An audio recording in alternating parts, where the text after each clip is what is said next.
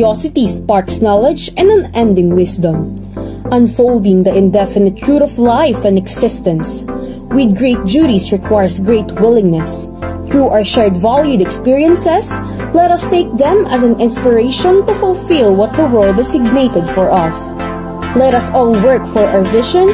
Keep your vision alive and burning. Join us in discerning curiosity and defining the indefinite. This is Podcast X, making your voice extra louder.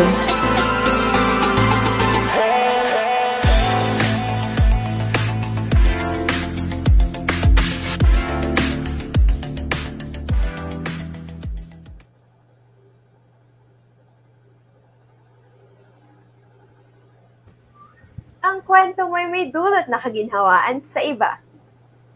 Ito man ay kwento ng kaligayahan o ng kasawian. May bilang ito sa kabuuan ng ikaw at ng iba. Kaya halina at samahan ang mga pusong iniwan. Mga pangakong hindi nasumpungan. At mga paalam na hindi na narinig ang dahilan. Kaya naman ako si Erika. Ako naman si Ian Adam. At ako, yung one and only Faye. Ito ang Podcast X. Discerning curiosity, define the, the indefinite. Giving you Where Do Ghosted Hearts Go? A relationship horror story.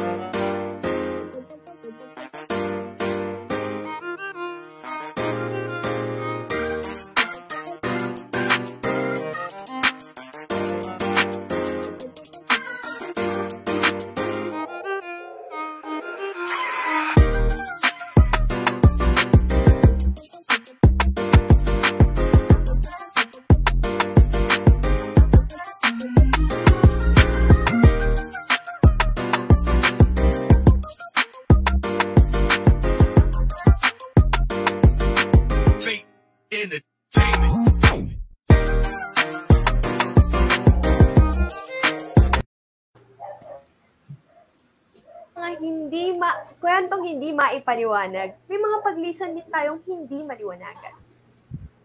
May paalam na hindi pinaalam. At may mga relasyon na kala natin ay may paglalagyan. Oh, para sa unang bahagi ng Where Do Ghosted Hearts Go, sabay-sabay nating alamin ang pinagmula ng salitang ghosting at ba kung bakit ganoon na lamang ito kapopular sa Pilipinas, lalo na sa mga kabataan sa panahon ngayon. Handa ka na bang maalala siya? Kasi ito ang discerning curiosity, ghosting saan ka nagmula. Okay guys, so mag-ingay yung mga nag-ghost na dyan sa ating comment section. I-comment nyo if nag-ghost na ba kayo or nag baka kayo ng ghost, ha guys? Comment ano comment. Shout Ayan, out so pala may- dyan sa Shout Ayan, out so sa may- BAB2D sa mga classmates ko dyan. Pero ito na ang kwento natin ngayon. Ayan, so marami siguro mag-shoutout muna tayo mga nagko-comment. Medyo hype na hype kasi sila sa comment section kanina pa. Ayan. Ayan, si, nagkahayaan Ayan pa yung sila mga host. Domingo. Sana pag kwento mo, bad side ko, kwento mo na rin kung paano ako naging mabuti sa'yo. Oh. Hala ka, grabe yun. Naku po. Ayan. So, yung iba, may nanonood yan. Hi kay Julia Luis. Yan, mga yan. Yung mga, mga nag-ghost na ba kayo? Ayan, sabi ni Angelica Lorente, ako, ako, nag-ghost. Naku po. We are all Ayun. not safe talaga, no?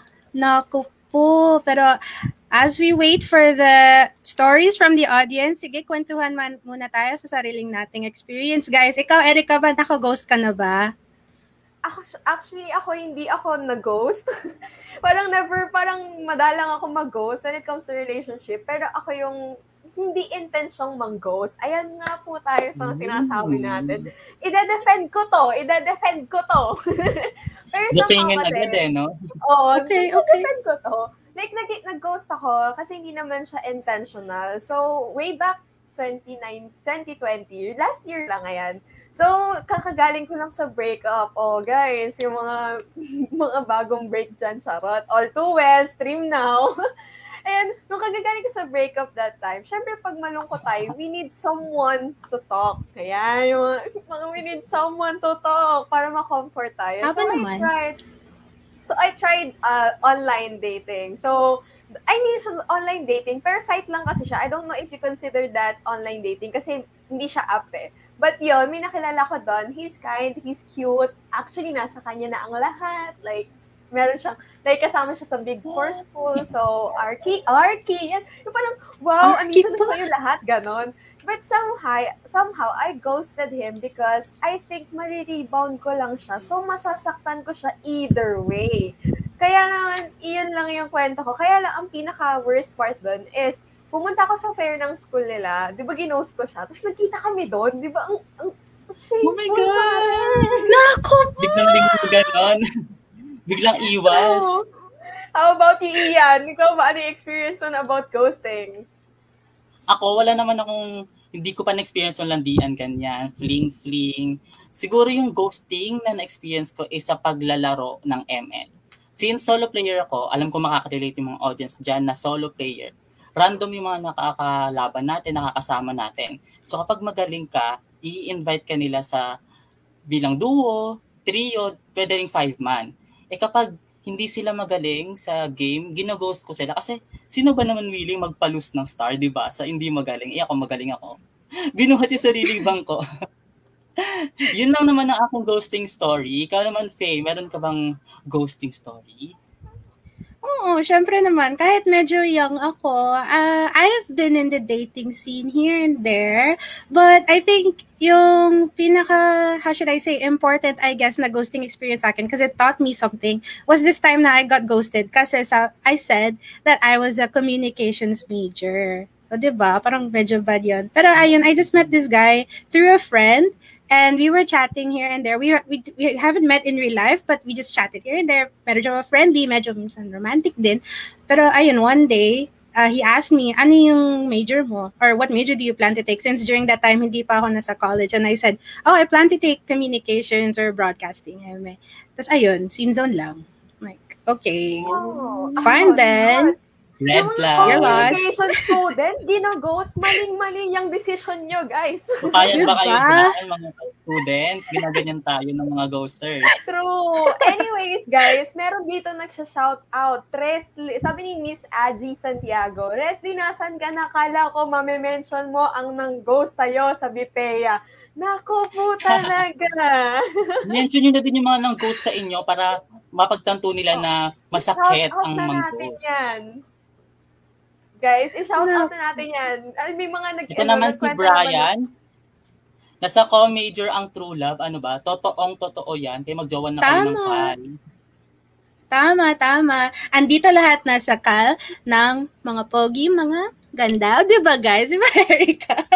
That's right. So, medyo cute yung ate. Ano, imported kasi yung isang host natin dito eh. Kaya, kaya let's bear with her. Mm. But speaking of ghosting, ayan may nagtanong kanina. Sabi, sino po bang nagpauso ng ghosting? Pwede po bang mag-usap kami? Eto na nga guys, isi-share na namin sa inyo.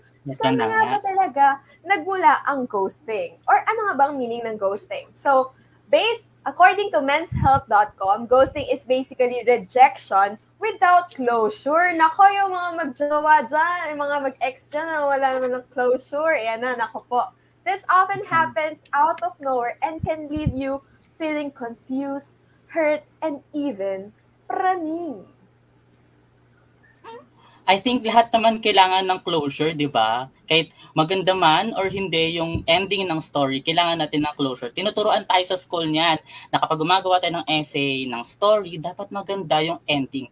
Tragic or happily ever after. Closure ang sagot. Right. Tama ka dyan, Ian. Tama, tama. And to put it simply, it's, you know, by the words of Katy Perry, the one that got away. O, oh, diba? Or yung mga So, tao, or yung mga tao in a relationship na bigla nawala.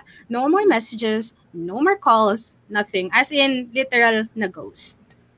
Yeah, and actually, ang ghosting ay nagaganap lang talaga, madalas talamak ngayon, talamak talaga.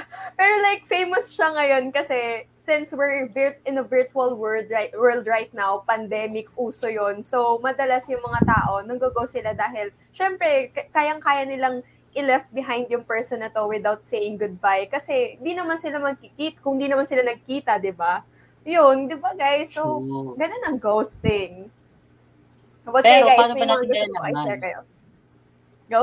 Paano ba natin malalaman kung nag-ghost tayo? Ayon sa akin na research at sinabi ni Dr. Gia Season sa kanyang show sa CNN Philippines na G-Talks, may tatlong ways kung paano malalaman kung nag-ghost ka na. O i-take note nyo yan ha, baka ginaganyan na kayo ng mga kausap nyo. Ano na yan? Sign na yan.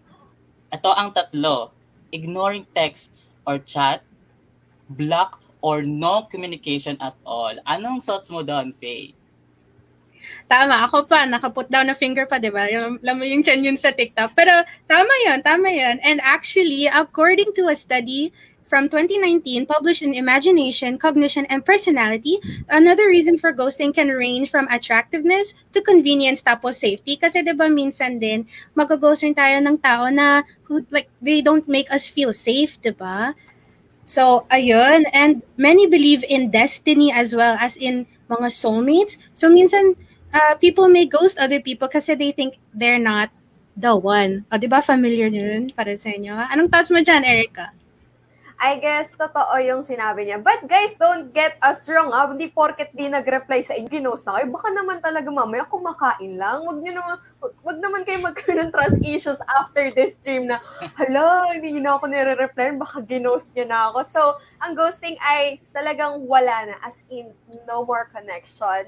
But anyways, malaliman man o mababaw ang pinagmula ng salitang ghosting, tunay ng malaki ang naging ambag nito sa mas pinabagong depi- mas pinabagong definasyon ng pakikipagrelasyon.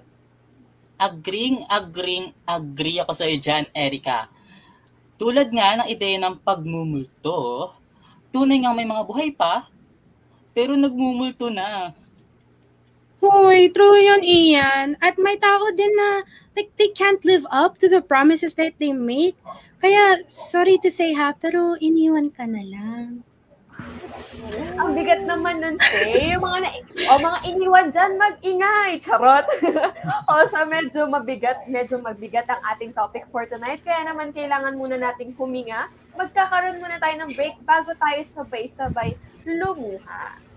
Mag-comment lang kayo ng mag-comment dyan sa ating comment section, shout out, ghosting stories, i-comment nyo na yan, i-mention na yung mga ng ghost sa inyo. Kasi habang naghihintay, ay maaari kayo magbahagi ng mga kwentong ghosting nyo sa comment section. Para naman sa mga katanungan at clarification, ay maaari kayo mag-message sa Facebook page ng Cal LSC at agad, agad, agad namin kayong tutugunan. So don't ghost us ha, guys. Make sure not to ghost us kasi marami pa kaming kwentuhan ng ghosting and syempre, we will return. Hindi tulad niya, hindi ka na binalikan. Oh! Ilag, guys. Ilag. Kaya naman magbabalik ang Where Do Ghosted Hearts Go? A relationship horror story. Na mahal na universidad, kolehiyo ng arte at literatura.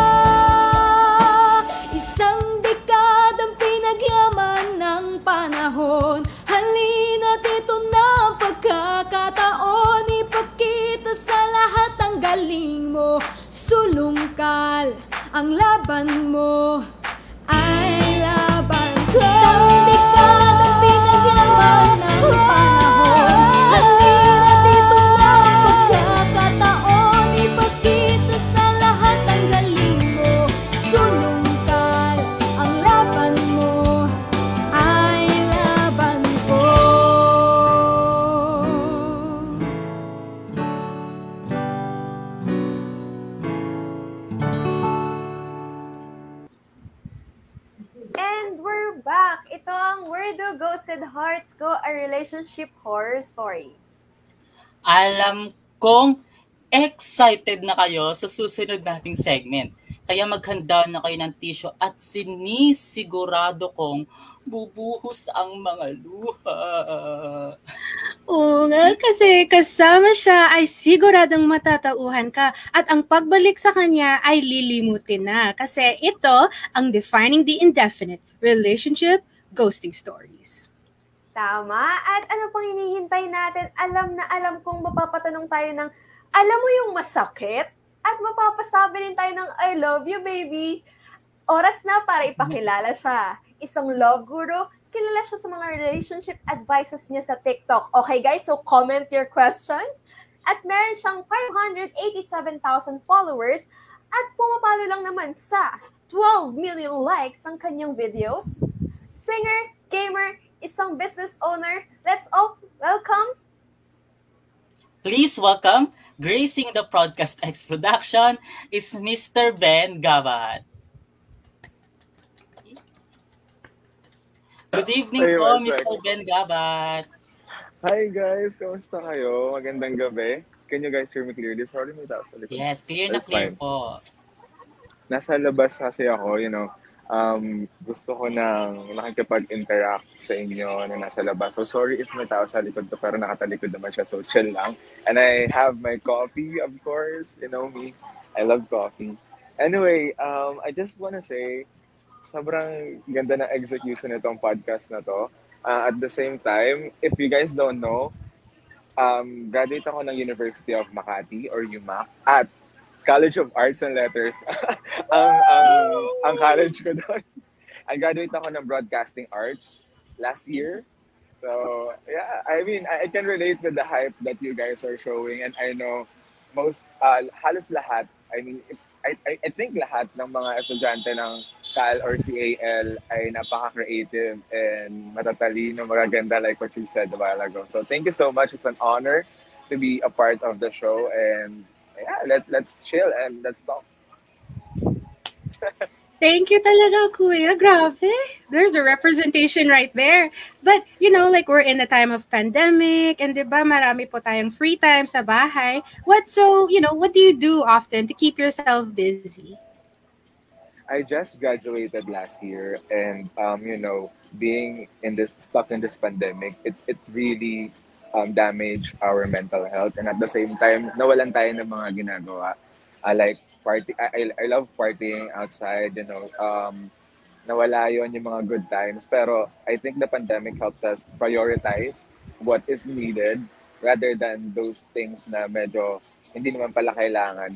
So, um, what I do in my house is like I read books, I, I work out, um, legit, parang before last year, 74 kilograms ako, tapos this year ata nasa 63 or 64 na lang ako.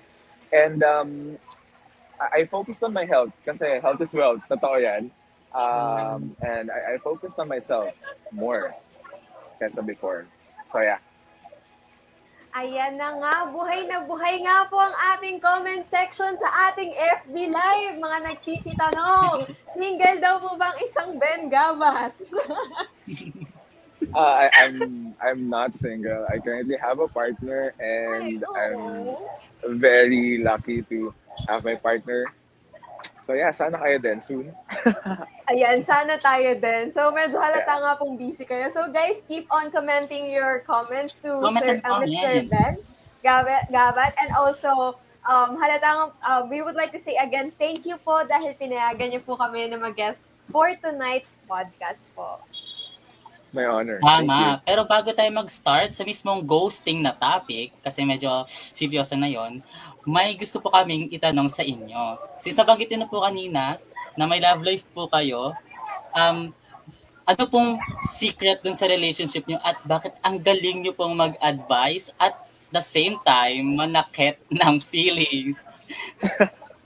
Ah, ako, I, I came from a five-year relationship na natago na alam mo yon ah, limang taon kami pero tago kami and it it really hurts so bad kasi you, you kind of you gonna question yourself eh. If bakit ako tinatago? Like are are you not proud of me? Like graduate naman ako and all and matalino naman ako and may honors naman ako and stuff. Pero bakit ako tago? So um naghiwalay kami ng tago pa rin ako. Um so our relationship never came out sa public or kahit sa sa family man lang ng ex ko. Um doon ako humugot eh sa limang taon na yon ang dami kong na-experience. Like, I've, I've been cheated on, um, ano pa ba, um, binaba ko yung pride ko and everything. Al- alam mo yun, lagi akong umiintindi, lagi, lagi kong, lagi kong iniintindi yung taong mahal ko. And um, for the longest time, for that five years, I, I realized na kailangan ko palang mahalin yung sarili ko para mahalin ako ng mga tao sa paligid ko. You know, um, hindi ka pwedeng magbigay ng pagmamahal sa iba if you are not loving yourself first. Situations, pati sa mga kaibigan ko. Kaya siguro magaling ako magbigay ng advice. Um, I'm a good listener kasi. And at the same time, I'm a good friend. So, ayun, experience is the best teacher. Mm, kaya naman pala ganun manakit. Yeah, mangaral ng isang Mr. Vengabat.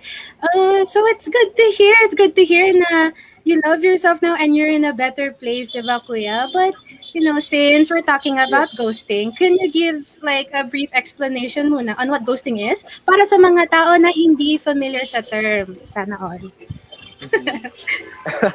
I, I mean, for me, go- ako, kagaya ng mga sinabi niyo kanina, nakikinig ako sa usapan niyo. Never pa ako ng ghost at feeling ko never pa ako na ghost in my life. Pero para sa akin, what ghosting means is um, one day nandito ka, the next day wala ka na. Basically that. Oh, Biglang oh, guys, nawala. bilang. Sakit nun. But anyways, since nakwento niya nga po na hindi wala po po kayo experience ng ghosting or ng ghost, how about since TikTok influencer din po kayo, may mga experiences na po ba kayong narinig or nabasa sa comment na sa tingin yung worst talaga na naranasan nila ng, ng ghost sila or na ghost nila?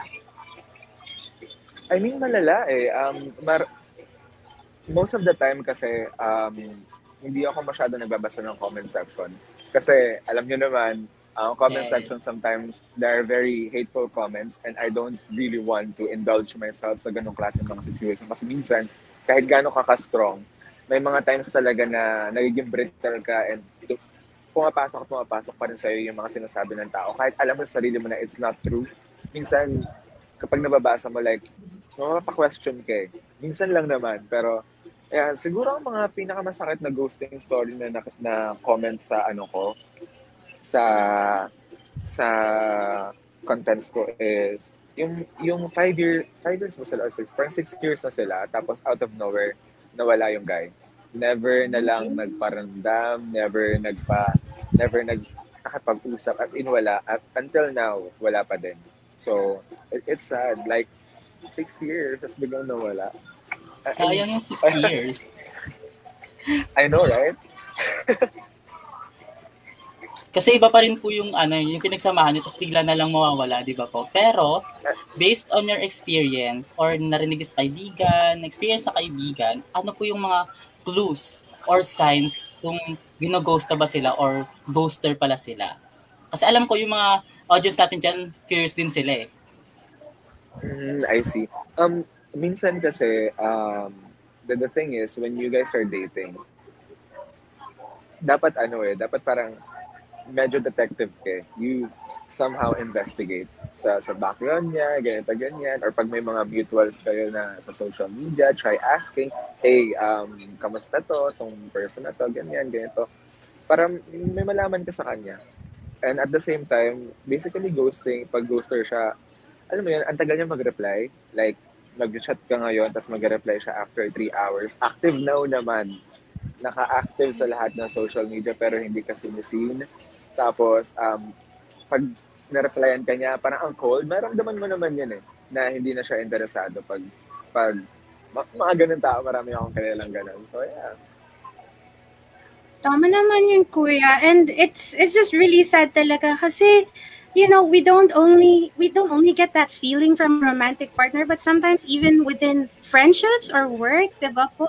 So we would like to ask naman for your opinion po if it's valid to ghost your friends or, you know, since you haven't exact have you experienced being ghosted by a friend po? Um, ghosted by a friend. Ah, yeah, yeah. Uh, I don't, before ah, medyo nung wala, medyo nung nag-start pa lang ako sa TikTok, parang I had friends nung high school na out of nowhere, they're gonna unfriend me. And I have this best friend, like, he is my best friend. Like, super best friend ko siya. Parang, I can say na maghalos magkababata na kami kasi we grew up sa same elementary school, then graduate kami na high school, magkaklase kami simula first year to fourth year. And then, I, I never thought in my life na bigla niya akong i-unfriend at bigla niya akong iba-block or i-ghost. Parang, I, I never thought na mag-ghost ako ng gano'n ng best friend ko. Di ba? Parang, why? We, we could have talked it out. Like, pwede tayong magkaroon ng conversation about what's bugging you sa akin, pero you chose to unfriend me out of what reason? Chinat ko siya, sabi ko, hey, um, ba't mo ko friend? Like, totoo ba to? Sabi niya, um, naglilinis lang daw siya ng friend. Sabi ko, oh, so, so that means we're FO. Sabi ko sa kanya. So, hindi siya nag-reply. And ang ginawa ko, in-ignore ko na lang yung message. Until now, hindi pa rin kami nag-uusap. And ang sakit lang with sa friends na gano'n, no? Pero that's life. It is what it is. You know, um, hindi naman natin pwedeng sabihin yung tao na, i-keep mo ako kasi mabuting kaibigan ako or i-keep mo ako kasi um, chill akong kaibigan. No, it's not like that. At the end of the day, it's their decision. If their decision is to leave you or mag-friendship over sa'yo, you have to respect it and just move on. yes, that's right. Medyo ouch pain pighati talaga pag friendship yung ghost yung ghost eh. Parang pag relationship, yung mga two weeks na kausap online, it's not really hurtful. But when it comes to friendship, medyo mahirap talaga siya minsan makamove on. But anyways, ngayon during ghosting phase naman po yung mga tanong natin. So sa tingin niyo po, ano po yung mga reasons nila bakit mga yung ghoster po? Bak ano po yung mga reasons nila bakit sila nang ghost? Ako ang sa mga ghosters kasi parang usually yung mga taong mahilig makipag-fling, those those people are malaking tendency nila maging ghosters. Like yung mga taong multiple yung kachat sa isang araw or sa sa social media niya, most likely yung mga naging ghoster. Kasi, di ba, um, siguro, siguro yung mga taong entitled sa mga, sa mga tao sa paligid nila or siguro yung mga taong likable na parang ang daming mga tao na naghahabang sa kanila like kung mawala ka okay lang kasi may kapalit agad most likely yun yung mga naging ghoster um, ano ba bang mga reason siguro isa din sabi nga ni um, ano ano pangalan mo ulit? Faye. Ni Faye kanina. Sorry, ang labo, ang, ang liit ng screen ko. Ni Faye kanina okay. na na um, yung hindi kayo nagkakatugma ng likes. Like, kunyari, sabi, sabi mo nga, com arts ka, tapos bigla ka na lang ginost. Di ba? Um, ayun, sa, sa, sa taste or likes and dislikes, um, what else?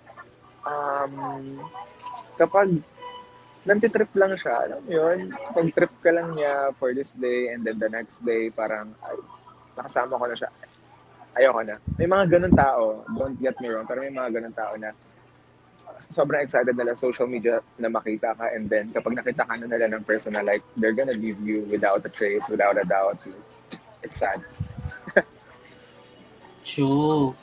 Marami marami pa po talagang ano, reasons kung ba't sila nang go-ghost. Pero yung ghosting kasi minsan nangyayari siya kapag yung tao is takot sa confrontation. Um, naka-experience na po ba kayo ng ganong kind of um, experience? Kung meron po, ano, aha, paano nyo po, paano nyo po hinandle yung ganong situation? Um, alam mo, minsan parang the best way to handle a situation na mga ganyan, na mostly negative, is to not handle it at all. Like, um, kunyari, ginost ka, parang, ano mga, ito lang yung isipin mo, ano mangyayari sa akin kapag umi- iniyakan kita or naging sad ako for like a week. Siguro okay lang maging sad for like a day or two pag nag-invest ka sa tao nang wala kayong label. Pero if you're gonna be sad for like a week or a month because of that person that you barely know, ikaw lang din yung mawawala at the end of the day. So, yun yung, yun yung ginagawa ko. Minsan kapag sobrang negative na ng situation at feeling ko hindi naman siya kailangan i-handle kasi feeling ko magiging worse yung situation ko kapag hinandle ko pa siya or ginawan ko pa siya ng kung ano-ano mga solutions. I don't handle it at all. I just let it be. Mm, mm, I that is right. Sometimes, you know, ignorance is bliss, as they say sometimes. Pero there are, I guess, some situations na like, hindi mo talagang miwas ng ghosting, but if there are any tips that you can share, do you have any tips on that, on how to avoid being ghosted? may meron, meron ako napanood sa TikTok, like, um, isang video na how to make guys or girls or yung kadate mo ma-fall in love sa'yo or parang mag, ma-curious sa'yo lalo. Minsan, um, tayo kasi, lalo na yung mga taong lumaki ng hindi ganon yung, hindi ganon kabig yung support system nila sa family or sa friends. So parang lumaki na, na kulang sa pagmamahal sa mga taong na expect nila na dapat magmahal sa kanila. And I am one of those people um, sometimes we tend to, you know, be, mabilis tayong na-attach sa mga taong feeling natin, nabibigyan nila tayo ng atensyon, ng care. Um, kaya, naku-fall agad tayo. Pero the, the thing is, um, a tip siguro is to, you know, just, just stand up and keep your composure lagi. Na kung hindi ka mag-reply, hindi rin ako mag-reply. Alam mo yon kung ano yung gagawin mo sa akin, hindi yung gagawin ko sa'yo. Kasi that's that's what relationship is about. And it should be balanced, it should be equal. Siguro huwag tayo magpakita ng mga clingy tayo kapag di sila nag-reply or parang kunyari, di sila nag-reply for, reply for quite some time. Okay na siguro yung isa or dalawang chat. Hindi yung tatadtarin mo siya ng, hey, oh, ano na, ano na, ganyan. Kasi that makes you look desperate for that person. And good luck. Dapat brave ka and matapang ka. That's right. So, kailangan brave tayo, guys. Okay? Kung hindi naman natin talaga, hindi naman talaga natin maiwasan yung mga ghoster, ghosters na yan eh. But, at least, kailangan i-prepare natin yung sarili natin to be brave and courage para happy sila. But any, based on research po ng ghosting, minsan nang ghost ang isang tao kasi may mga commitment issues po sila. So, any advice naman po dun sa mga tao may mga commitment issues kaya sila nang ghost? I mean, sa isang relationship kasi, if, if you guys alam mo kasi sa panahon natin ngayon, part pa rin naman ako ng generation. Ilang taon pa lang ako, 24. um, sa, sa generation kasi natin ngayon, parang napaka, napaka shallow ng meaning ng relationship. Eh. Alam mo yon para sa mga tao sa paligid natin, lalo na sa, lalo na sa mga younger generation na parang relationship is a union of two uh, of, of two um, guys or two girls or, or two people. Um, para sa kanila kapag maging magjowa tayo, that's a relationship already. But it's not. Relationship is deeper than that shallow definition of relationship. Relationship is building career together, building life together. Um, pag, kapag uh, magkakaroon ka ng relationship, dapat mag-settle muna kayo sa label. Tanungin niyo muna yung isa't isa, ano ba tayo? Like, dapat doon, yun yung first, um, second step after getting to know each other mag-decide kayo kung lelebelan, lelebel, lelebelan nyo na or parang get to know pa rin tayo. Kasi hindi kayo magkakaroon ng responsibility and priority sa isa't isa kapag wala kayong label. So first, I, I think label is the best um, way to fight ghosting. Ganon.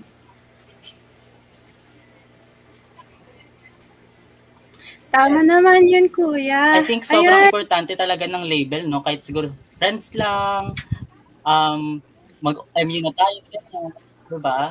Yes, kasi kasi label set boundaries eh. 'Di ba? Label sets boundaries. Kapag alam mo yung label mo or kapag alam mo yung yung gampanin mo or tungkulin mo sa isang tao, you know kung hanggang saan lang ako pwede. If, if you told me na hanggang friends lang tayo, then I'll be here as your friend. But if you told me na um, we can be more than friends, then I'll be there for you more than friends.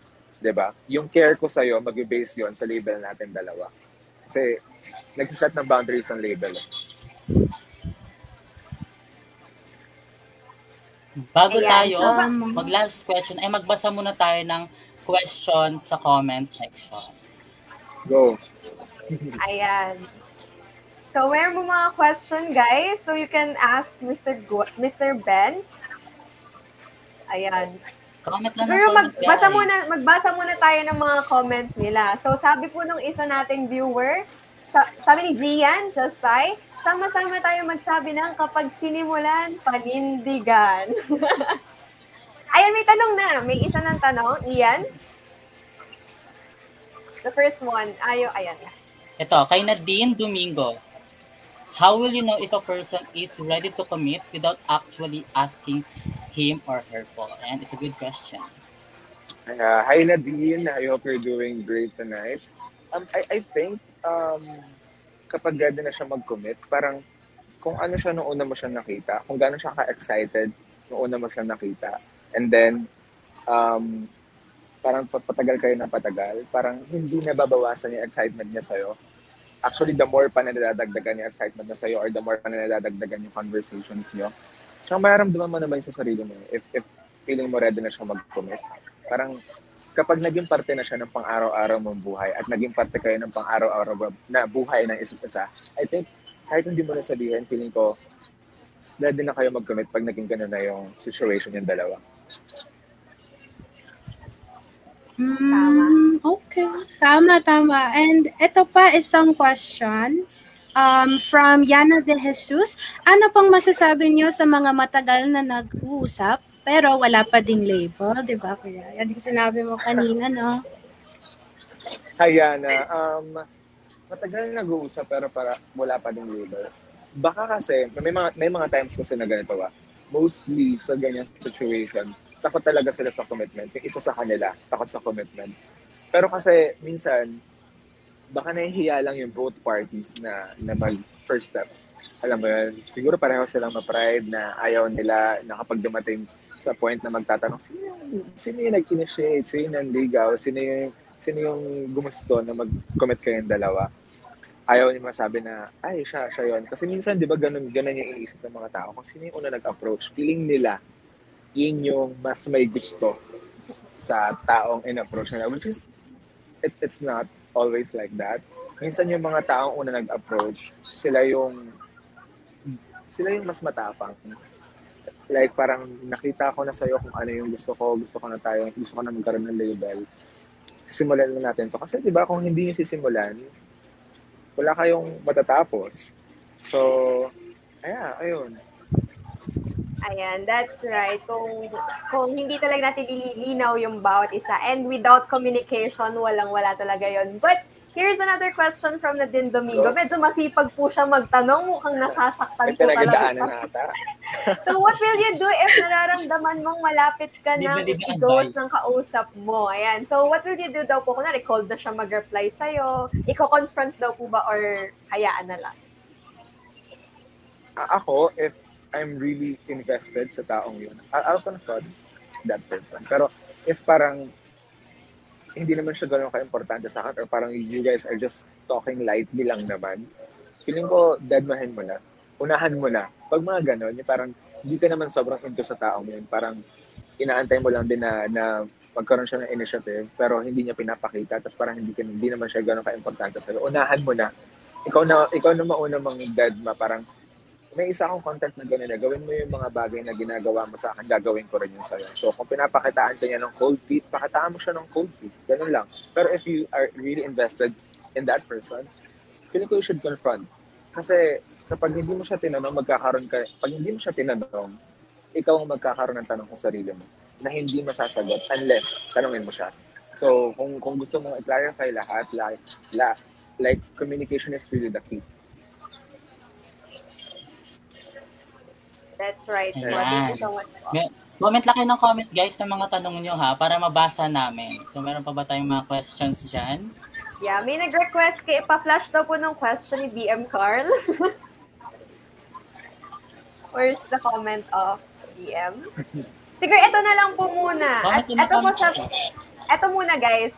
Ah, si Dana de Guzman sabi niya, ito feeling ko makaka-relate yung bawat isa dito. Advice naman po, may crush po akong 7 years na. At crush ko pa rin hanggang ngayon. crush na seven years, um, ano-ano bang nararamdaman mo? Like, um, gusto mo ba na, na mag, mag-push through?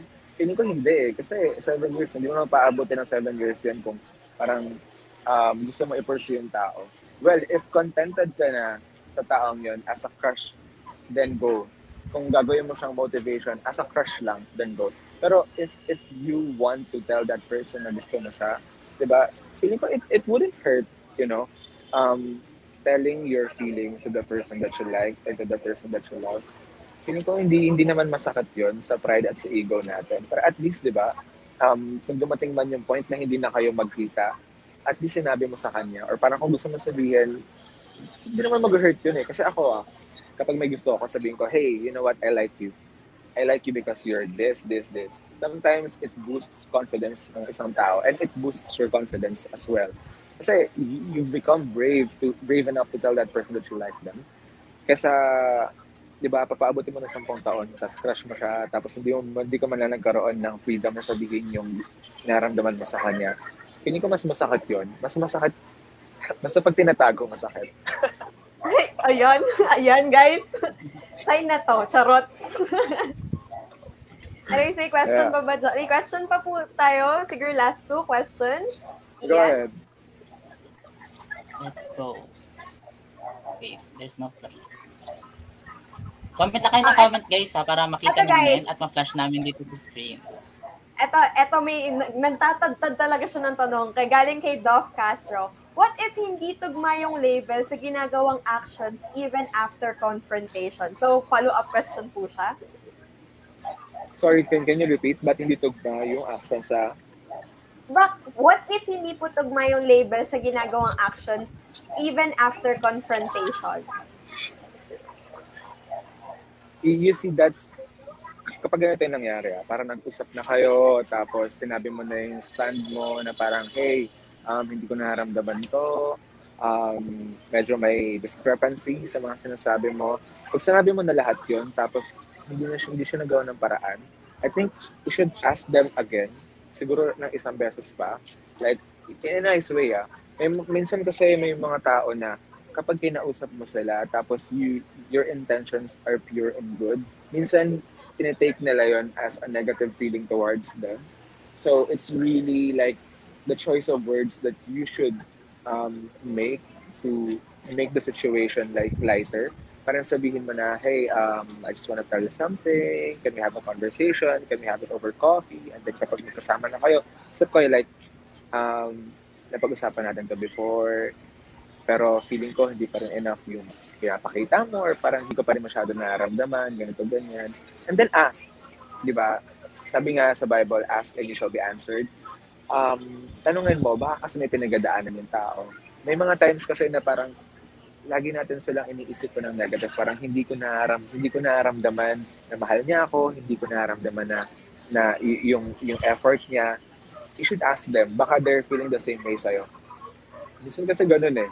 Na, na, na masyado kang na shadow, na overshadow ng feelings mo and you're not thinking about that person anymore. Para mas mas yung situation dapat lagi pabor sa'yo. No, a relationship is not like that. Um, dapat balance talaga and dapat parehong parties yung masaya. So actually, sa sa relationship, feeling ko okay yung like once a week, nag-uusap kayo, like, kamusta yung week, ganyan. Tapos, ano yung mga bagay na ginawa ko this week na hindi mo nagustuhan, yung mga bagay na um, nasabi ko sa'yo na hindi mo nagustuhan para ma-work ko, di ba? Kasi when you are in a relationship, you help each other out. Hindi, hindi dapat kayo nagkatago ng feelings sa isa't isa. Dapat, sabi nga sa isang TikTok na, na, na napanood ko, or not, YouTube video pala, parang the, the moment na pareho kayong naging honest sa relationship, the, the earlier that you guys are being honest with each other sa relationship, the more the, the longer that you're gonna last. Dapat honesty is like the one of the best things that na pwede niyo i-offer sa isa't isa para magtagal yung relationship niyo. Ayan. Tama, And tama ka po. dyan, kuya. Ayan. Ayan. Medyo nagkakayaan na po yung mga host. ito yung problema talaga kapag communication, nagkakahiyaan, ganyan. Pero ito po ang tanong. Any tips po kapag hindi nag-meet yung love language nyo? Anong dapat gawin para hindi maging imbalance ang, ang give and take? Ito po yung question galing kay BM Card. Mm, pag sa love language naman, um, ano, ano ba? Paano, paano ba yung sa love language? Kasi, dapat alam natin sa isang relationship, pagpapasok tayo sa isang relationship na hindi lahat ng gusto natin magagampanan ng partner natin. 'Di ba Sabi nga nila, unconditional love dapat na pinapairal sa isang relationship and understanding, panguunawa, na hindi mo talaga matanggap lahat ng gusto mo. At it's okay kasi it's a it's a part of the relationship.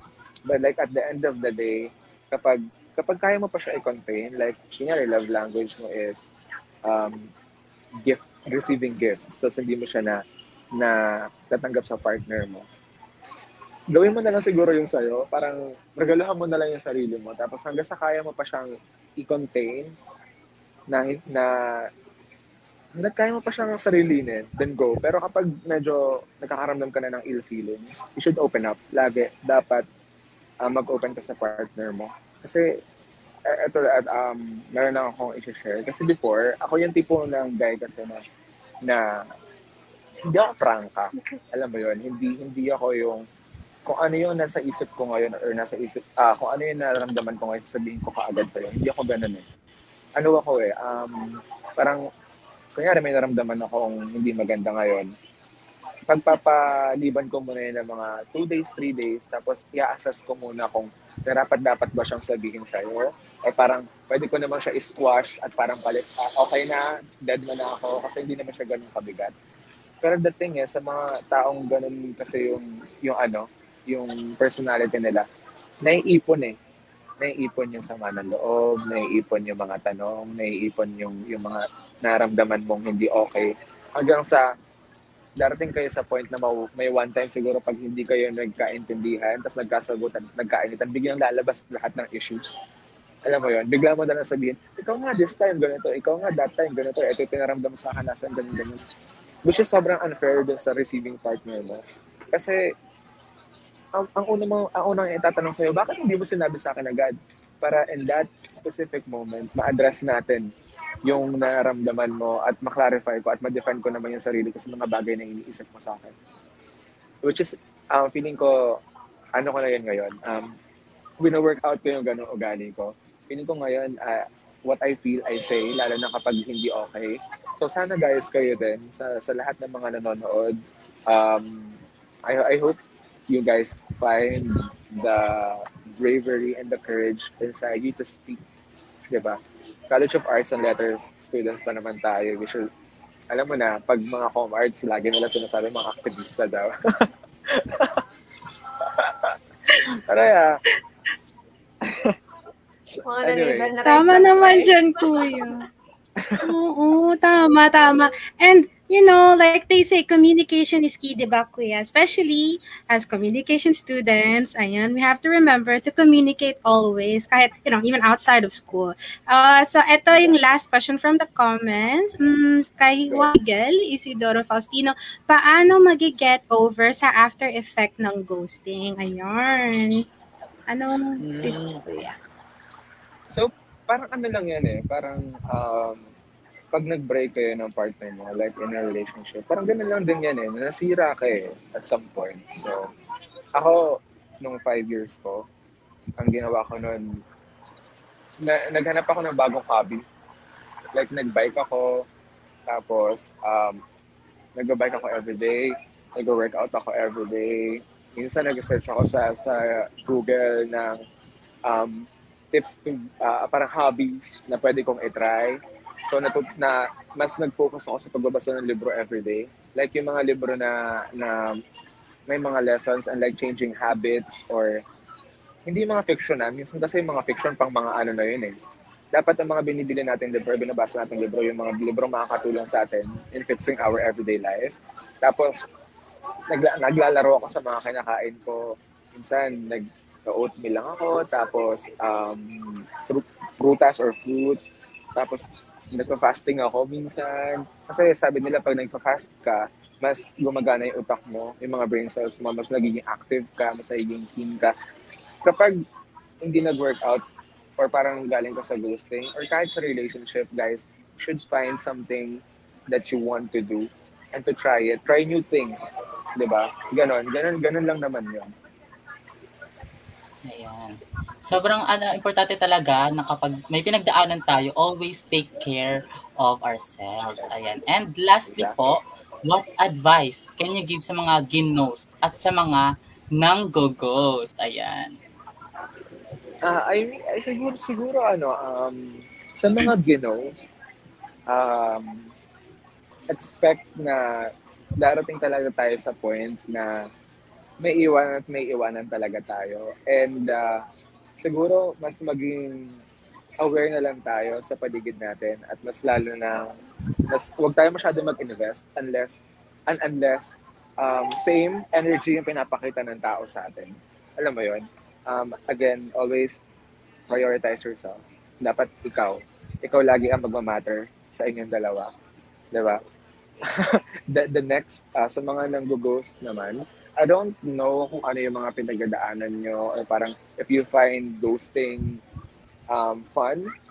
Um, I, I don't know, baka may mga commitment issues kayo, pero sana sa mga nang-ghost, as much as possible, you let that person know if you don't like them anymore or um, or if you're gonna leave them. Kasi wala naman, wala namang gustong maiwanan on purpose. Alam mo yon um, just be honest with your feelings. Kapag ayaw mo na, just say it. Just, just let it out. Walang mawawala sa'yo. And feeling ko naman kapag sinabi sa'yo ng tao na ayaw niya na, they're gonna appreciate you even better. Diba? At least, wala silang tanong sa sarili nila. Siguro sa mga nag-ghost kung gusto nyo bang ghost, um, sabihin nyo na lang talaga kung ano naramdaman nyo doon sa tao. Tapos sabihin nyo sa kanila kung ano yung mga bagay na nakita nyo na ayaw nyo sa kanila. Para that person can work it out. Like, yari, sabihin natin, ayoko sa'yo or parang hindi tayo mag-work out. Let's have a conversation about it. Um, hindi ko gusto yung ganito, may ugali kang ganito, ganyan. 'Di ba Para yung receiving end, alam niya kung saan siya nagkamali at maayos niya yung sarili niya. Ganon. Mm, okay, wise words talaga, Mr. Ben Calvat. Ha, grabe, iba talaga ng hugot mo, kuya. Di ba, guys? Thank you. Yeah, sobrang totoo lang. Totoo yan. Actually, during discussion with Mr. Ben, talaga medyo bumalik yung mga nakaraan. Charot. Pero hindi, like talagang ano, relatable kasi and also tunay naman tagas talaga sa kibutaran ng aking puso. Thank you. Sinabi mo pa, Erica, mapapa-self-reflect ka eh.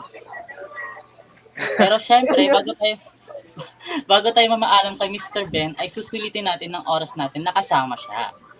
Go! It's fine, it's fine. Mhm. Well, ano pang hinihintay natin, guys? Let's move on to the third segment of the podcast. Ayan. So, ito ang X and Y's Never Have I Ever Said.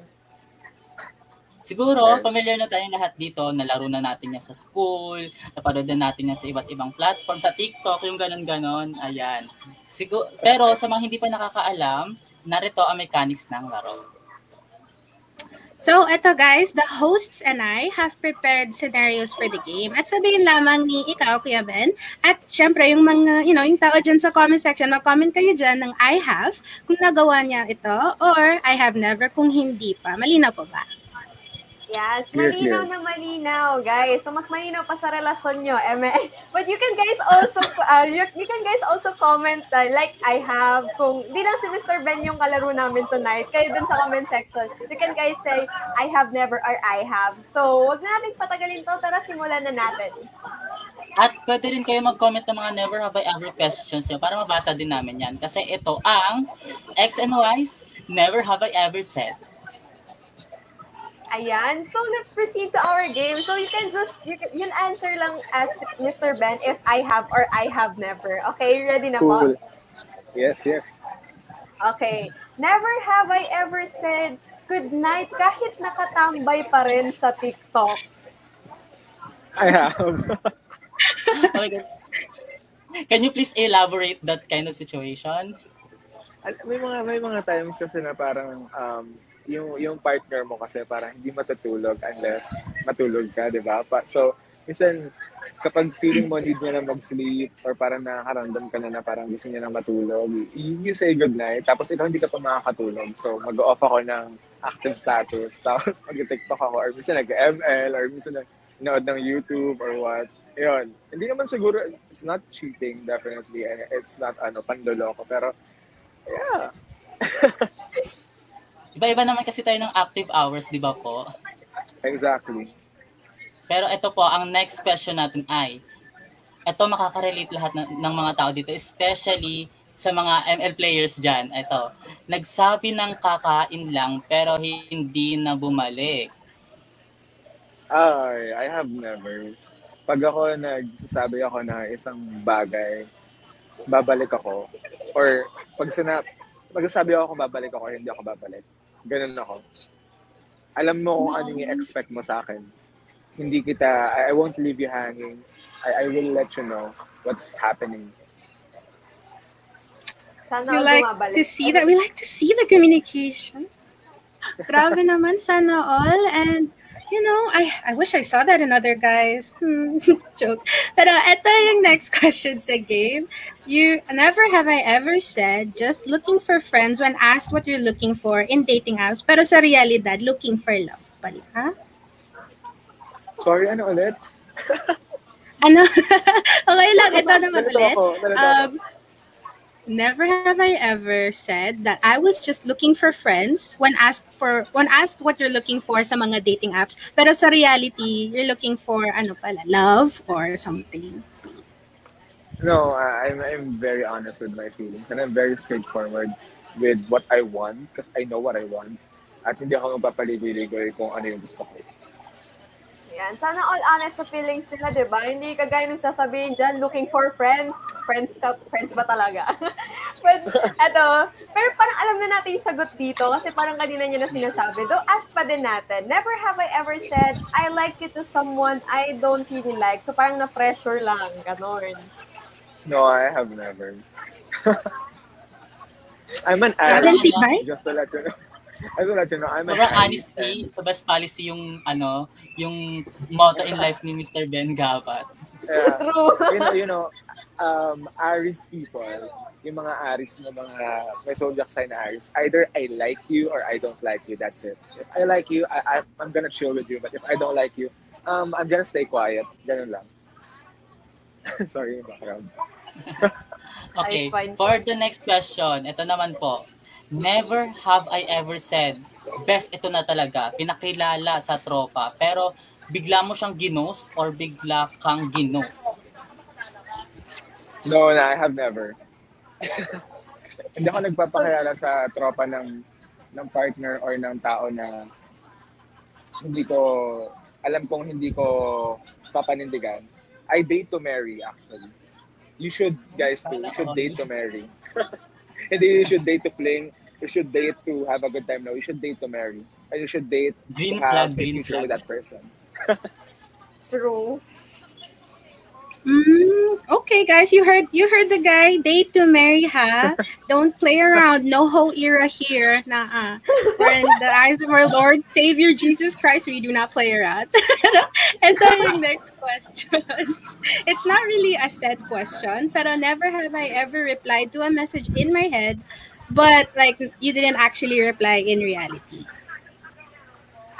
Um, nangyayari sa akin yan kasi marami nag-message request sa akin sa, sa social media. Like, nagsasabi sila ng, ng mga good things. Like, thank you so much for helping me. Ganyan na, I don't even know that I helped them.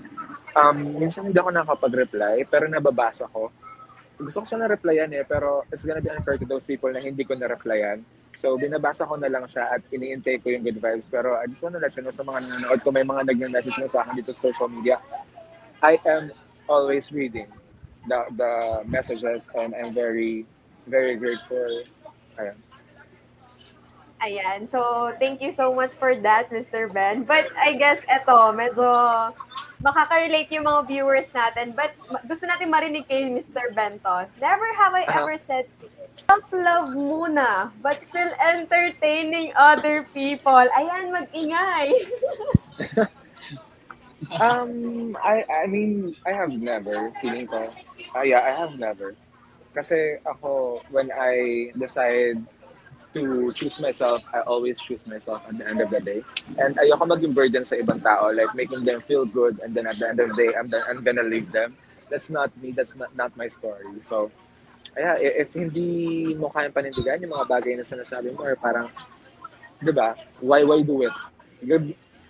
Ito yung problema sa mga tao, ginagawa nila ng problema yung sarili nila. Yeah.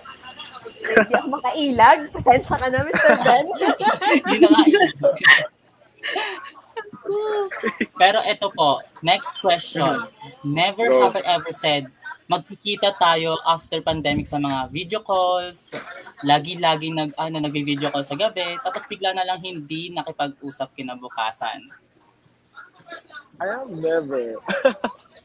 I don't make false promises. Like, I'm a guy and I should be, lagi ang motto ko, I should be a man of my word. Kapag may lumabas sa bibig ko na isang bagay, na promise or whatever, I should do it. And that's one rule in my life that, that I always practice. Grabe, Aries talaga to si Kuya Ben na honesty is the best policy and that's why you don't mess with the fire signs, guys. Ayun. So ito, next question. Never have I ever said, wala akong SOCMED, pero hindi lang talaga tripping nakausap sa dating app. Feeling ko hindi. Ano, yeah, I have never. I have never. I, I and I barely use dating apps. Wow. Yes, kasi nasa healthy Okay. relationship si Mr. Ben eh. So I guess, sana all na lang talaga tayo dito guys. Inget ticket, ganun. kasi, kasi I mean, okay lang naman mag-dating app, pero parang, would you like your love story to start there? Parang, di ba? At, uh, ang dami natin napapanood ng mga telenovela na parang nagkita sila. Si- Di ba siguro once in your life naman, parang nagustuhan nyo rin naman na na magkaroon ng love story na magkita kayo sa library, ay magkita kayo sa may magkakabanggaan kayo, ganyan. Parang hindi nabi, lahat nabibigyan ng ganong klaseng um, first time sa love story. Pero marami rin ako kilala na naging successful yung relationship nila sa dating app. Pero para sa akin na, mm, mas gusto ko ng in real life yung pag-commit natin. Kasi that's more exciting, I guess. That's right. But I think, eto po, this would be the last. So, grabe yung pagka-green tag ni Mr. Ben, eh, no? So, eto na. Feeling ko ito medyo makaka-relate na talaga tayo. Okay, never have I ever said, hindi ako galit kahit na nagtatampo naman. Um, siguro Baba lahat ng fingers. That's situational. May times na naging ganyan ako. Na sinasabi ko sa, sa, sa kanya na, sa partner ko na hindi ako galit, pero nagtatampo ako. Siguro may mga times na parang sa maliliit na bagay, di ba? Minsan na-disappoint tayo. And minsan, yung mga maliliit na bagay na yon um, mas okay na hindi na lang siya sabihin kasi hindi naman siya ganun nagmamatter. Pero na nasaktan ka or nagtampo ka, pero feeling mo hindi siya worth ng time nyo para magkaroon ng conversation. Sinasabi ko na hindi ako galit kahit medyo, medyo lang naman, may tampo, ganyan. So, I have. At least at the end of the day, nagkikipag-usap pa din ng maayos. Kaya ongoing pa rin ang relationship. Tama. Exactly. So, thank you, thank you, thank you, thank you, Mr. Ben Gabad, sa pag um, participate sa first ever episode ng Podcast X. Oh, thank you so much. It's my honor. Um, um, tatanungin niyo ba ako kung ano yung yung message ko sa lahat? Yes, so actually, we're about Sige to po, ask sige. that po. Ano po yung Ay, parang pinaka-final message Kasi parang sa hindi ating redundant. viewers? Um, gusto ko lang um, sabihin to kasi kalto eh. So, feeling ko we share the same blood um, sa lahat ng mga com art students. And kahit hindi com art students, basta mga estudyante, I have, I'm gonna be honest, I have never expected my life to turn out the way it is at the moment. And then, until now, I am very overwhelmed.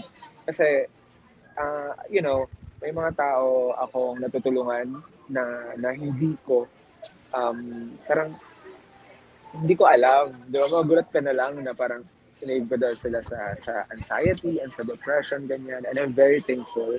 Um, and na, na ano lang ako kasi I'm an independent person. Ever since senior high school until I graduated college, ako nagpaaral sa sarili ko.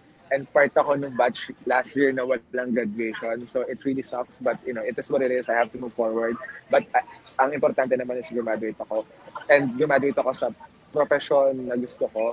And nakikita ko yung sarili ko sa inyo. Um, students like you guys are so amazing. And uh, nagdidire ako usually director sa mga films namin, host sa mga travel show namin and all.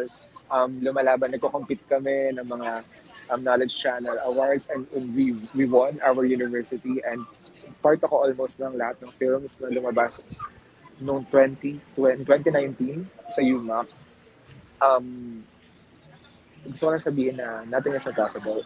Like legit, nothing is impossible. Like if you believe in yourself and you have that courage to take the bravery in every aspect of your life, you will all succeed. At ito, uh, i-share ko lang din na ka, ka, com arts uh, com arts grad ako and alam naman natin na medyo mahirap maghanap ng profession or ng trabaho related sa sa tatap tinatapos natin dahil nagsara nga ibang mga media networks or um, hindi ganun prominent yung job na meron tayo sa sa art sa mga art students. Pero ako, graduate ako last year and kaka-hire lang sa akin this um, this week.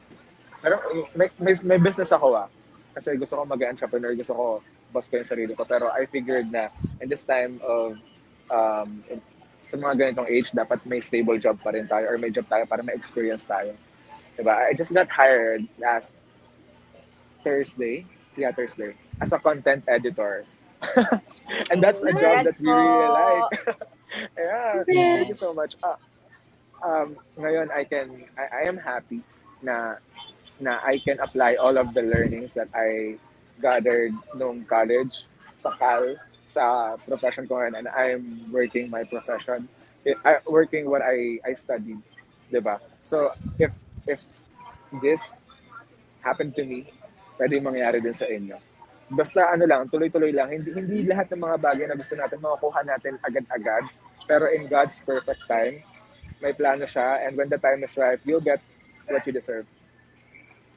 That's right. So thank you so much po sa words of wisdom, Mr. Ben. And we're really happy po talaga na nakasama namin po kayo in in Podcast X. But now, may gusto po ba kayo i-plug yung mga social medias niyo po? Baka yung iba kasi nagtatanong saan daw po i-follow ang isang Ben Gabat. Oh, yeah. um, ang social media ko lang naman is Ben Gabat underscore sa lahat ng social media accounts ko. Instagram, um, Twitter, TikTok may page din ako sa Facebook pero hindi pa siya masyadong parang nabuboost pero Ben Gabat yung pangalan ko.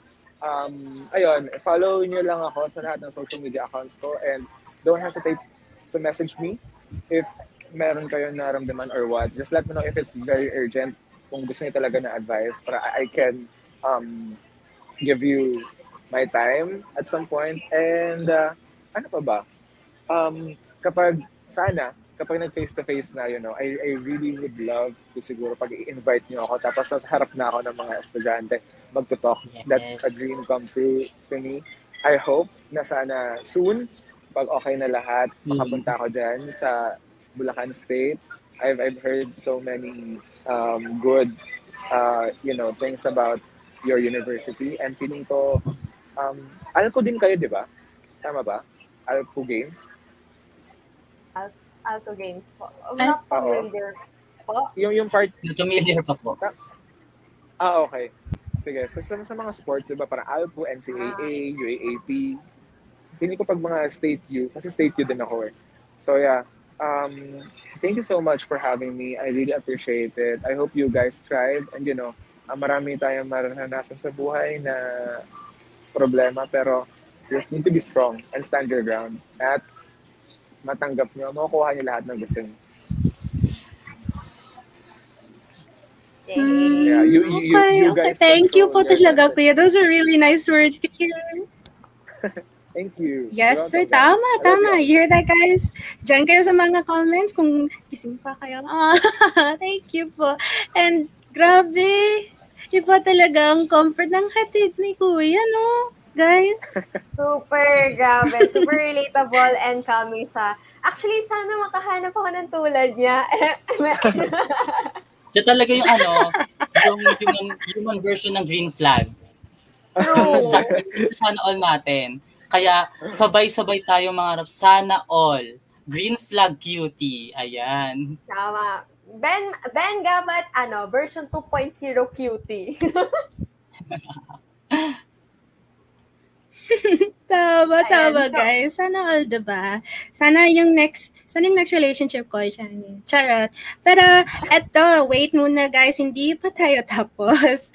Kasi marami pa kaming kwentong hatid sa susunod na bahagi ng Where Do Ghosted Hearts Go sa aming pagbabalik. Ayan, abangan yan. Magbabalik pa kami, guys. Oh.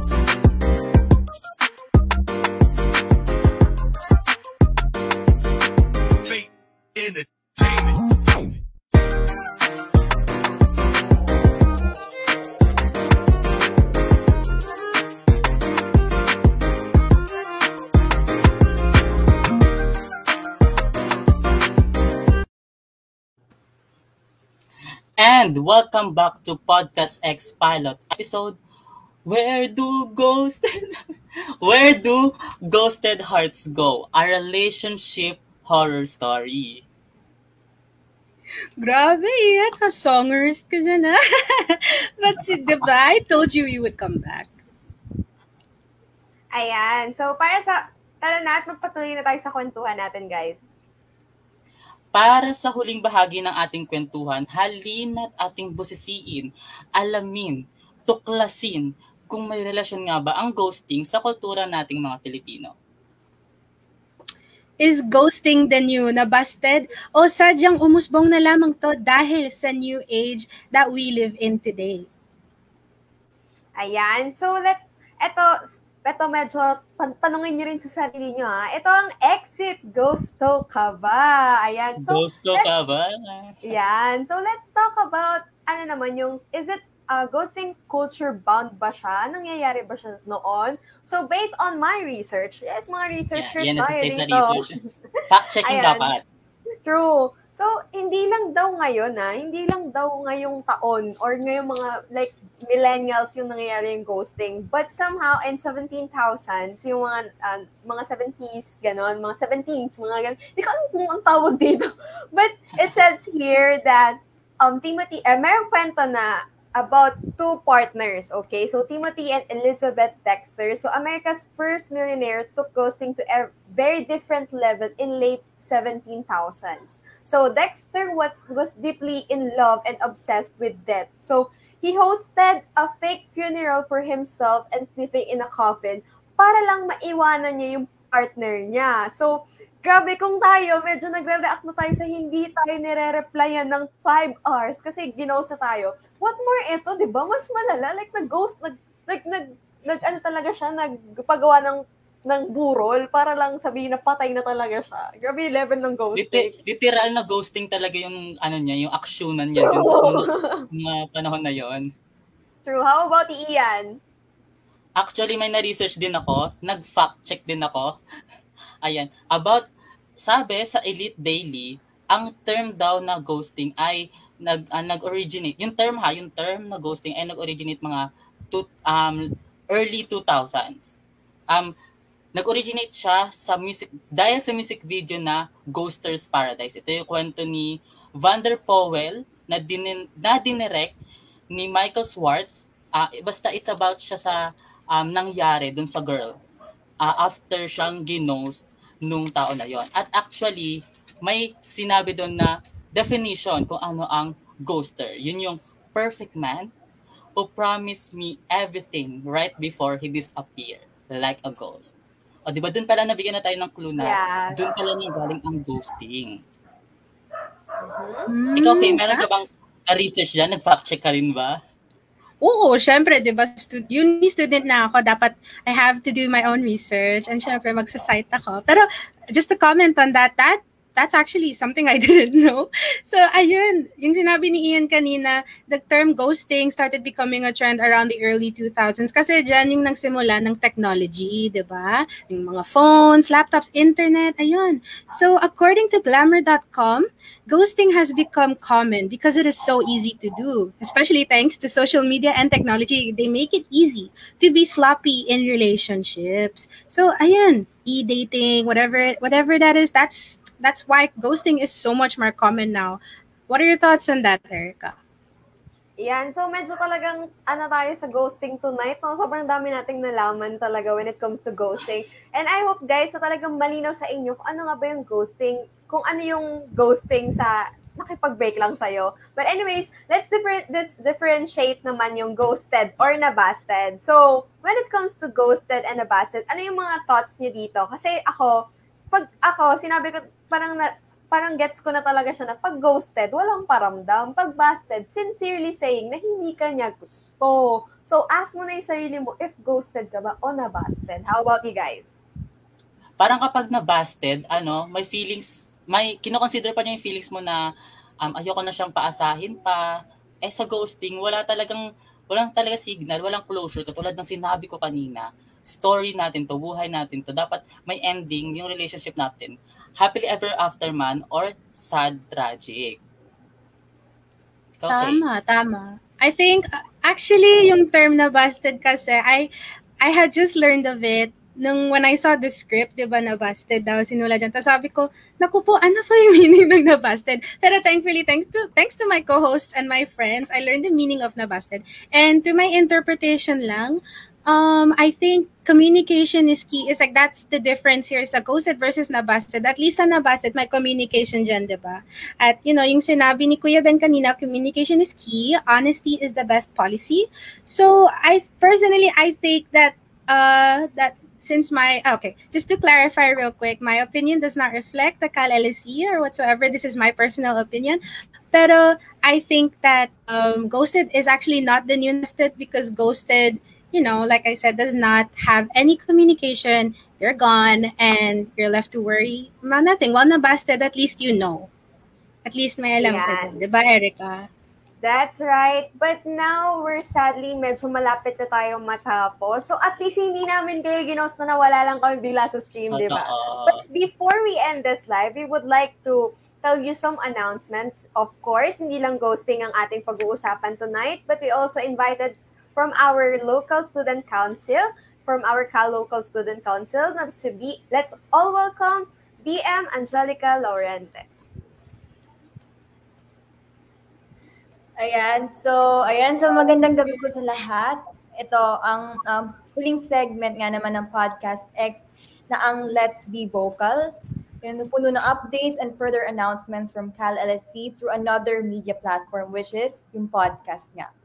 So, sa pagtatapos ng episode na to, yung first episode, ah, isang malaking pagbati muna po sa Podcast X para sa isa na namang successful na episode just like last time na with collaboration with Wosu TV. And pangalawa, dahil ikalabintatlo na naman ng Nobyembre, ito na yung last day sa pagpaparehistro sa mga SRW contest natin. Kaya kung interested ka, sumali ka na. Mapa poem writing man yan, pagsulat ng tula, sanaysay, at kanta, mapa artwork, uh, photography, or even filmmaking man, or public speaking o TikTok man yan, di ba? I-G nyo na yan. Siyempre kasi, kal tayo. Tayo at atin ang media. Yan, kaya tiyak na aabangan talaga yung SRW this year. Lalo na ang lakan at lakambini natin from Cal na sina Jerome Pasqua at Justin Mild Reyes. Shout out sa kanila from Badge 3A. Kaya inaasahan po naming lahat ang suporta ng bawat isa sa um, pagtayo at sa pagbawagayway ng bandera ng Cal for SRW month. And so bukod dito, narito po yung mga sumusunod na updates and sa mga upcoming uh, events ng Cal LSE. Sa November 20, magkakaroon po ng isa pang mental health education webinar. So ikatlo po to for the fear and vulnerability and coping up with the insecurities that scares you. And of course, this is in partnership with the Bulsu Student Government Mental Health Coalition, none other. Um, sa November 29 naman po, magkakaroon ng um, unang segment for the Kalhusayan Workshop. So, workshop series siya. It's the Broadly Immersing in a Script Writing Workshop for Television News. Ito naman po ay, since television news siya related, uh, in partnership po to sa, sa Bulso TV, which is a broadcasting organization, and the Bulso Broadcasting Association. So, um, pwede pong antabayanan to ng mga broadcasting students, pero open na open to sa ibang departments and even other colleges. On December 3 naman po, uh, magkakaroon po ng isa pang webinar ang Cal LSE, which is yung Gender Sensitivity in the Media Industry webinar, in partnership naman po with the Cal GADSI, which is very important sa media natin ngayon. Kailangan maging maalam tayo sa paggamit ng iba't ibang uh, terminologies in terms of um, gender, di ba? And last but not the least, on December 10, abangan po natin yan sa with journalism students, mga jour- journalism students dyan na uh, andito na yung ikalawang um, segment for the Join Ed series. So this is how to kick off a sports article. And this is in partnership with none other than the Bulsu Journalism Society. Ayan, so please abangan po natin yan. Uh, abangan po natin yan para uh, mas payabungin pa natin ang media sa pagsusuporta sa ganitong mga production and mga programa. at hopefully maraming makuhang kaalaman ng bawat isa sa mga paparating na events na to. Uh, muli, magandang gabi po sa lahat at maraming salamat.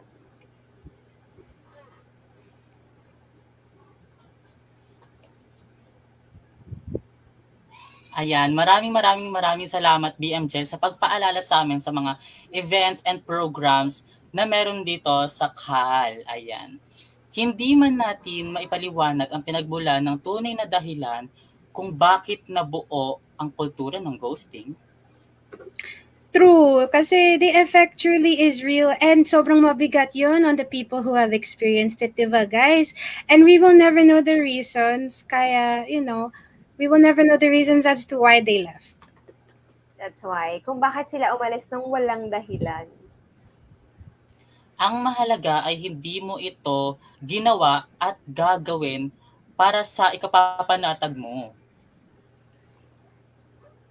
Tama, tama. Sigurado And, ako na darating ang tamang tao para sa iyo. Sana all, sana all Tama. cutie-cutie lang dyan online. Tama. Tama, tama Ian. And, you know, we're gonna be manifesting and claiming that positive energy, diba? Yan yung uso sa TikTok. But other than that, we just have to accept the fact that, you know, such people exist. And wala tayong magagawa kundi kalimutan ng nabuong pangako, pangarap, at pagmamahal na naglaho na rin. Yes, at lagi nating tatandaan na hindi kailangan ng pag-ibig na iiwan ka sa kalagitnaan. Ang kailangan mo ay siguradong pag-ibig mula sa umpisa, gitna, at maging sa dulo. Huwag madaliin ang mga desisyon gaya ng pagboto ngayong darating na eleksyon. Mag-fact check, alamin mabuti ang tao na sususahan at ating iibigin. Kasi maging mapagmatsyag ka sa pag-ibig man o politika para sa huli, hindi mawawala ang mga pangako na parang bula. Tama ka dyan, Ian. So guys, mga guys in the audience, forget the ghosters, forget the haters, but never forget to vote wisely. That's right. Kaya naman hanggang sa susunod na episode, Muli, ito ang Podcast X. Discerning curiosity and defining the indefinite. Yan. So, thank you so much again for our viewers and also for our guest, Thank you, Mr. you Ben Yaba. Thank you so much po, guys. So, bye guys. See you Thank you again for next supporting. episode. Bye-bye, see you again. Stream Scientist. Stream All Too Well. Grabe ah. Curiosity sparks knowledge and unending wisdom, unfolding the indefinite truth of life and existence. With great duties requires great willingness. Through our shared valued experiences, let us take them as an inspiration to fulfill what the world designated for us. Let us all work for our vision. Keep your vision alive and burning. Join us in discerning curiosity and defining the indefinite. This is Podcast X. Make your voice extra louder.